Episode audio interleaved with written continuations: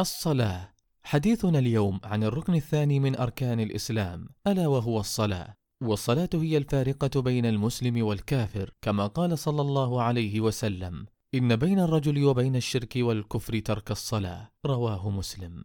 وهي عمود الإسلام. لا تسقط في الخوف ولا السفر ولا المرض قال صلى الله عليه وسلم. رأس الأمر الإسلام وعموده الصلاة.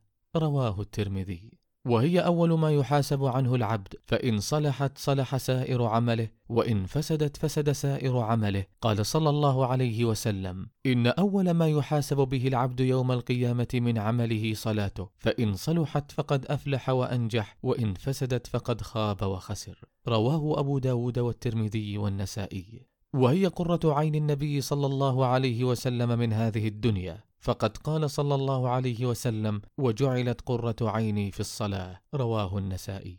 قرة العين. ما تقر به العين ويستريح به القلب. والصلاة صلة بين العبد وبين رب العالمين وهي تنهى عن الفحشاء والمنكر لمن أقامها بإخلاص وأداها بخشوع. قال الله عز وجل إن الصلاة تنهى عن الفحشاء والمنكر. والصلاة لا تصح إلا بإقامتها على وفق هدي رسول الله صلى الله عليه وسلم كما قال صلى الله عليه وسلم صلوا كما رأيتموني أصلي. متفق عليه. فعلى المسلم أن يحرص على تعلم أحكام صلاته وكيفيتها كما وردت عن النبي صلى الله عليه وسلم ليتمها على أكمل وجه فينال بذلك الأجر وعظيم الأثر. نكتفي بهذا القدر ونستكمل الحديث بمشيئة الله تعالى عن أحكام الصلاة في اللقاءات القادمة.